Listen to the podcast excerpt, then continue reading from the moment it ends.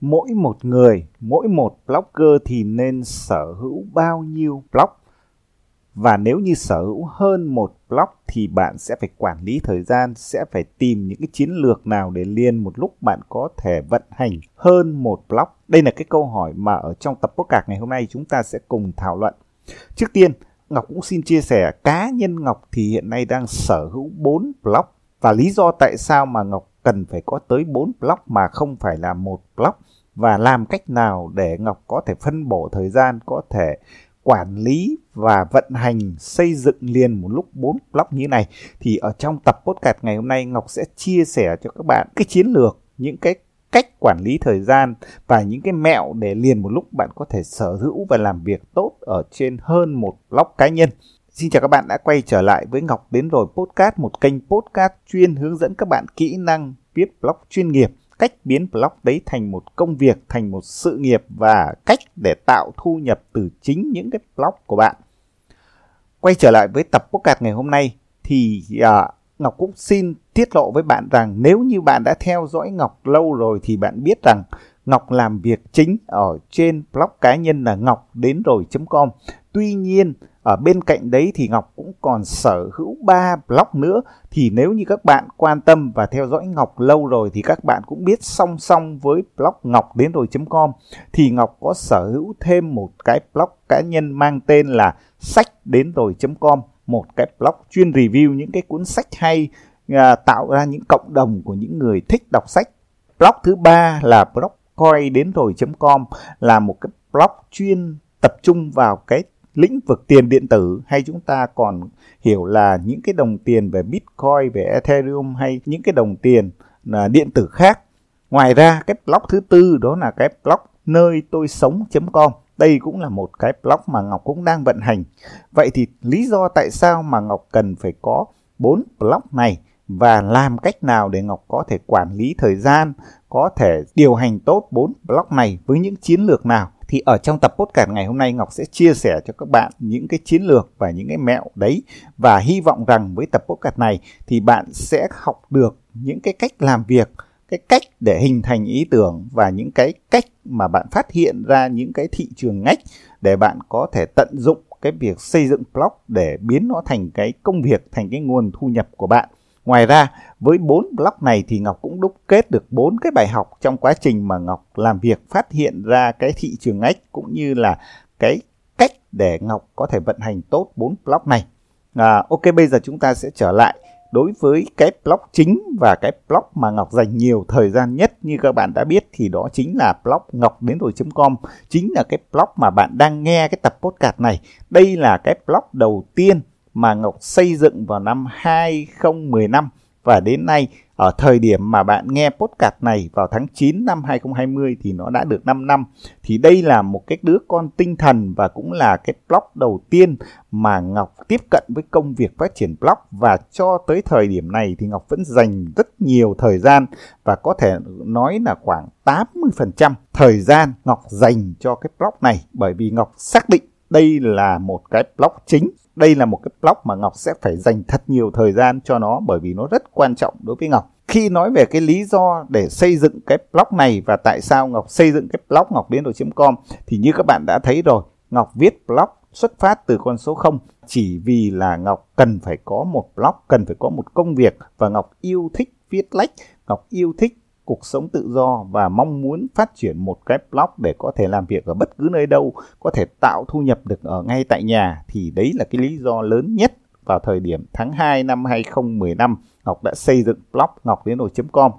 Blog thứ hai mà Ngọc xây dựng đó là sách đến rồi.com thì đây là một cái blog cũng xuất phát từ đam mê, tức là từ khi còn nhỏ Ngọc đã thích đọc sách, đọc truyện và cái thói quen đến thời điểm hiện tại thì Ngọc vẫn rất thích đọc những cái cuốn sách và cái việc đọc sách nó là một cái thói quen hàng ngày. Do vậy Ngọc nghĩ rằng ở ngoài kia cũng rất rất nhiều người yêu thích sách và từ cổ chí kim đến nay thì cái việc đọc sách nó là một cái văn hóa, là một cái thói quen của rất rất nhiều người rồi. Do vậy Ngọc nghĩ rằng đây chắc chắn là một cái thị trường mà nó rất là tiềm năng và nó rất là bền vững và nó phù hợp với cái đam mê của mình. Do vậy Ngọc quyết định xây dựng cái blog sách đến rồi.com. Blog thứ ba là cái blog coi đến rồi.com là cái blog như Ngọc đã chia sẻ ở đầu podcast này. Đó là một cái blog chuyên tập trung vào cái thị trường cung cấp cái thông tin và những cái kiến thức đầu tư liên quan đến tài chính và nhắm đến cái thị trường chính là tiền điện tử, thì cái blog coi đến rồi.com á, nó là cái blog mà Ngọc xây dựng vào thời điểm 2017 tức là nếu như bạn đã theo dõi cái thị trường đầu tư tài chính và đặc biệt cụ thể hơn là cái thị trường tiền điện tử, thì ở năm 2017 nó là một cái xu hướng mà hầu như tất cả chúng ta đều bàn và đều nhắc đến tiền điện tử. Và từ năm 2017 thì Ngọc đã thấy rằng cái xu hướng phát triển về tiền điện tử, nó sẽ là một cái xu hướng, là một cái công nghệ trong tương lai sẽ rất rất được nhiều người quan tâm. Do vậy, Ngọc đã xây dựng cái blog coi đến rồi.com vào năm 2017 và cái blog coi đến rồi cũng là một cái blog mà tạo ra cái nguồn thu nhập khá là bền vững khá là ổn định cho Ngọc tới thời điểm hiện tại ở trong cái thị trường tiền điện tử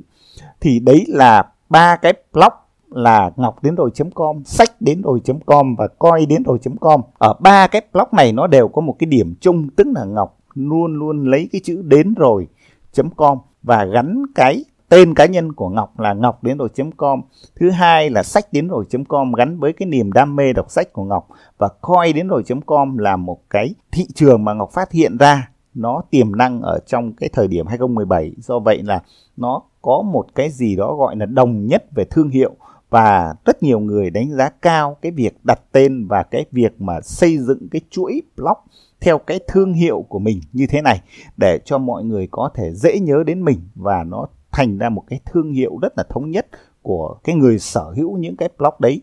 Riêng cái blog thứ tư, đó là blog nơi tôi sống.com là cái blog mà Ngọc xây dựng vào đầu năm 2019 thì thực sự cái blog nơi tôi sống.com nó cũng xuất hiện và xuất phát ở trong cái thời điểm gia đình nhỏ của Ngọc chuyển nơi ở. Và Ngọc thấy rằng cái việc lựa chọn những cái vật dụng trong cuộc sống, trong đời sống gia đình nó khá là quan trọng và ai cũng có nhu cầu. Do vậy là với cái kiến thức am hiểu về việc làm tiếp thị liên kết thì Ngọc thấy rằng một cái blog mà ở trong đấy chuyên review những cái vật dụng nhà cửa đời sống cung cấp cho mọi người cái kiến thức, lựa chọn những cái vật dụng ở trong gia đình. Nó cũng là một cái cách để mình có thể tạo thu nhập. Và cái blog này là cái blog mà chuyên tập trung vào review sản phẩm, so sánh giá và tập trung vào việc tạo thu nhập từ tiếp thị liên kết. Thì đấy chính là cái sự ra đời của blog thứ tư blog nơi tôi sống.com thì nếu như các bạn đã thấy cái việc ra đời của bốn cái blog này, thì các bạn thấy được rằng là tất cả nó đều xuất phát từ trong cái quá trình làm việc và trong cái việc quan sát thị trường cũng như là quan sát chính cái đam mê, cái khả năng của chính mình. Do vậy là cái việc mà chúng ta xây dựng một hay hai hay ba hay bốn blog nó không có một cái con số cụ thể cho từng người, mà nó sẽ phụ thuộc vào cái hành trình, vào cái khả năng làm việc, vào cái phát hiện của chúng ta trong cái quá trình chúng ta làm việc. Chúng ta có cần làm nó hay không? Và khi chúng ta quyết định xây dựng một blog thì chắc chắn với kinh nghiệm của Ngọc Ngọc cũng xin chia sẻ với các bạn rằng chúng ta đã mua một cái tên miền và quyết định xây dựng một cái blog thì chúng ta phải nghĩ đến cái việc là xây dựng nội dung, tạo ra cái giá trị cho blog đấy vậy thì cái câu hỏi lớn ở trong cái tập podcast này là làm thế nào để liền một lúc Ngọc có thể điều hành và tạo ra nội dung cho cả bốn blog này. Thì cụ thể đối với blog ngọc đến rồi.com gần như Ngọc đã nói là Ngọc dành 80% thời gian để làm việc trên blog này và hầu hết tất cả những cái nội dung ở trên blog ngọc đến rồi.com thì 99% là nội dung mà Ngọc tự tay trực tiếp làm việc và tạo ra những nội dung đấy. Còn lại, thỉnh thoảng các bạn cũng sẽ thấy những cái bài viết đóng góp ở trên ngọc đến com là của những cái cá nhân, của những cái người bạn muốn chia sẻ thêm. Thì đấy cũng là một cách riêng đối với cái blog sách đến rồi.com thì cái chiến lược xây dựng nội dung của Ngọc, nó không phải là cái chiến lược mà Ngọc sẽ làm tất cả mà ngược lại với cái blog ngọc đến rồi.com thì sách đến rồi.com 99% nội dung lại được tạo ra bởi chính những cộng tác viên, những người yêu thích sách. Và Ngọc có một bạn chuyên giúp Ngọc trong việc biên tập, trong việc làm việc với các cộng tác viên và trong việc quản lý cái nội dung ở trên cái blog đấy. Thì đối với sách đến rồi.com nó là một cái blog mà gần như Ngọc rất ít trực tiếp xây dựng nội dung ở trên đấy mà phần lớn tất cả những bài viết ở trên sách đến rồi.com đều được đóng góp bởi những người yêu thích sách, những cái cộng tác viên mà đang làm việc cùng với Ngọc ở trên sách đến rồi.com. Riêng cái blog coi đến rồi.com thì nó là cái blog mà Ngọc áp dụng cả hai cái chiến lược. Thứ nhất là Ngọc vẫn tự tay xây dựng những nội dung Ngoài ra cũng có những cộng tác viên để xây dựng nội dung. Tuy nhiên, đối với chiến lược của coi đến rồi.com thì Ngọc không tập trung vào việc là tần suất đăng nội dung quá lớn mà Ngọc tập trung vào xây dựng những cái bài viết mang tính lâu dài, mang tính cung cấp kiến thức ổn định theo thời gian lâu dài để giúp cho các bạn tiếp cận thị trường tiền điện tử và mục tiêu của coi đến rồi.com là cung cấp những cái kiến thức nền tảng và từ đấy mục tiêu lớn cũng là để tạo ra thu nhập bền vững với tiếp thị liên kết trong cái thị trường đầu tư tài chính về tiền điện tử. Thì đối với coi đến rồi.com thì cái tần suất đăng tải nội dung nó lại không quá nhiều. Tuy nhiên, nó lại là một cái sai mà có thể tạo ra cái nguồn thu nhập cũng rất là ổn định. Thì đấy là cái chiến lược của cái blog thứ ba, chính là cái blog coi đến rồi.com riêng cái blog thứ tư là cái blog nơi tôi sống.com thì lại là một cái blog mà nó gần gần với cái chiến lược của blog sách đến rồi.com thì Ngọc phát hiện ra rằng tất cả những cái người dùng mà khi họ mua bất cứ cái sản phẩm nào ở trong gia đình, ở trong cuộc sống của họ thì họ luôn luôn có cái mong muốn được chia sẻ lại cái trải nghiệm, cái review của chính họ. Thì Ngọc cũng bắt đầu xây dựng cái cộng đồng chuyên về review những cái sản phẩm vật dụng trong đời sống trong gia đình. Và từ đấy Ngọc có thể trả cái chi phí nhuận bút và hỗ trợ cho những cái, cái người họ muốn review những cái sản phẩm đấy. Và thậm chí Ngọc cũng có những cái cộng tác viên chuyên sâu để họ xây dựng những cái bài viết review để chia sẻ ở trên cái blog nơi tôi sống.com và đây cũng là một cái chiến lược mà Ngọc áp dụng cho à, blog nơi tôi sống.com.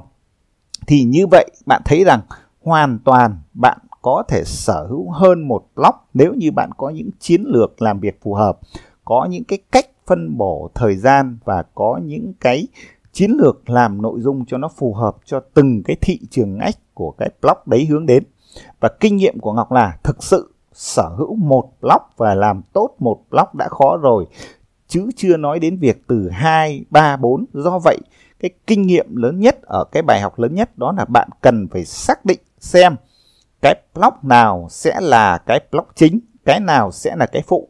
và cái nào chính thì bạn sẽ phải dành cho nó là bao nhiêu thời gian. Ví dụ đối với Ngọc, Ngọc xác định luôn là 80% thời gian Ngọc dành cho cái blog chính, chính là blog ngọc đến rồi.com. Còn lại những cái blog khác Ngọc sẽ phải lấy cái nguồn lực cả về thời gian tiền bạc để Ngọc tái đầu tư lại để cách là trả nhuận bút cho các bạn cộng tác viên hoặc là tạo ra một cái cộng đồng khác để hỗ trợ tạo nội dung cho những cái blog phụ. Còn đối với blog, blog chính thì Ngọc sẽ vẫn phải tự tay để xây dựng. Đấy là bài học số 1. Cái bài học số 2 đó là có những cái thị trường mà Ngọc nghĩ rằng việc tạo ra nội dung bạn không nhất thiết phải trực tiếp làm. Ví dụ như cái mà blog sách đến rồi.com thì bạn thấy nó là một cái thị trường mà rất nhiều người có thể giúp bạn tạo ra nội dung. Tức là nội dung ở trong chính cái người dùng ở trong cái thị trường đấy. Ví dụ, tất cả những người đọc sách thì họ luôn luôn có cái mong muốn chia sẻ lại cái trải nghiệm, cái cảm nghiệm của họ sau khi họ đọc một cuốn sách. Và đối với một cuốn sách thì mỗi người sẽ có một cái trải nghiệm riêng, có một cái cảm nghiệm riêng sau khi đọc mỗi cuốn sách đấy. Do vậy, đối với một blog với chủ đề là thị trường về sách, về review sách thì bạn hoàn toàn có thể áp dụng cái chiến lược là xây dựng một cái cộng đồng và bằng cách nào đó giúp kích thích những cái cộng tác viên có thể chia sẻ cái bài viết của họ thì đấy là một cũng là một cái bọc bài học số 2 đó là cái bài học đối với từng thị trường thì bạn phải áp dụng cái cách tạo ra nội dung phù hợp với cái thị trường đấy. Bài học số 3 đó là bài học mà cũng liên quan đến cái blog số 3 đó là blog coi đến rồi.com thì bạn thấy đôi khi trong quá trình làm việc chúng ta phát hiện ra những cái xu hướng mà chúng ta thấy rằng ở trong tương lai nó sẽ phát triển rất là mạnh và nó có tiềm năng để tạo ra thu nhập thì chúng ta không thể bỏ qua cái cơ hội. Ví dụ như ở năm 2017 thì nếu như bạn đã theo dõi, bạn đi ra ngoài chợ, một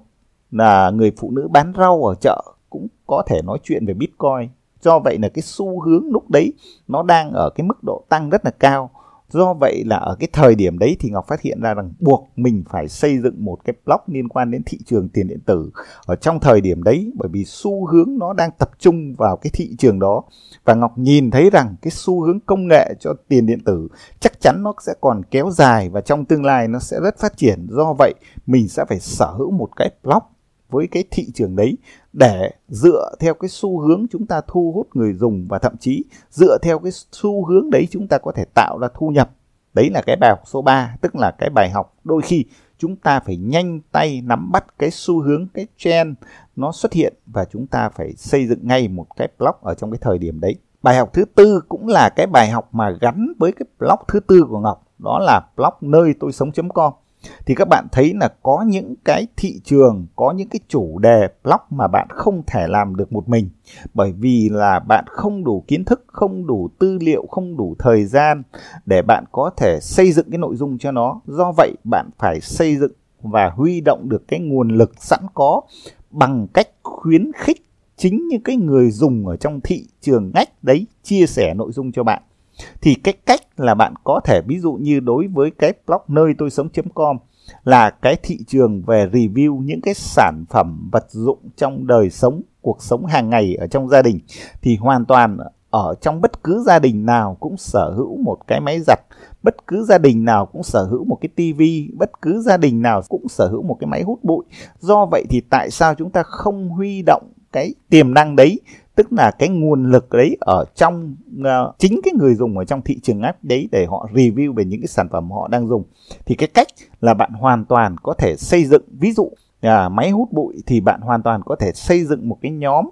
cộng đồng ở trên Facebook chuyên về review những cái sản phẩm về máy hút bụi hoặc máy lọc nước. Và từ đấy chính những cái người ở trong cái nhóm đấy họ bắt đầu tham gia vào và họ hoàn toàn có thể chia sẻ những cái hình ảnh, video, thậm chí những cái bài viết của họ. Và bằng cách nào đó bạn có thể trả công cho họ, hoặc thậm chí nếu tốt hơn, bạn có thể khuyến khích họ chia sẻ ở trong những cái vật dụng mà họ đang sử dụng. Và từ đấy bạn có thể biến những cái nội dung đấy thành cái nội dung cho chính blog của bạn. Thì đấy là cái bài học thứ tư, đó là bài học đôi khi chúng ta phải tận dụng và phát huy động được cái nguồn lực sẵn có bằng cách khuyến khích người dùng ở trong cái thị trường ngách của chúng ta tự chia sẻ nội dung.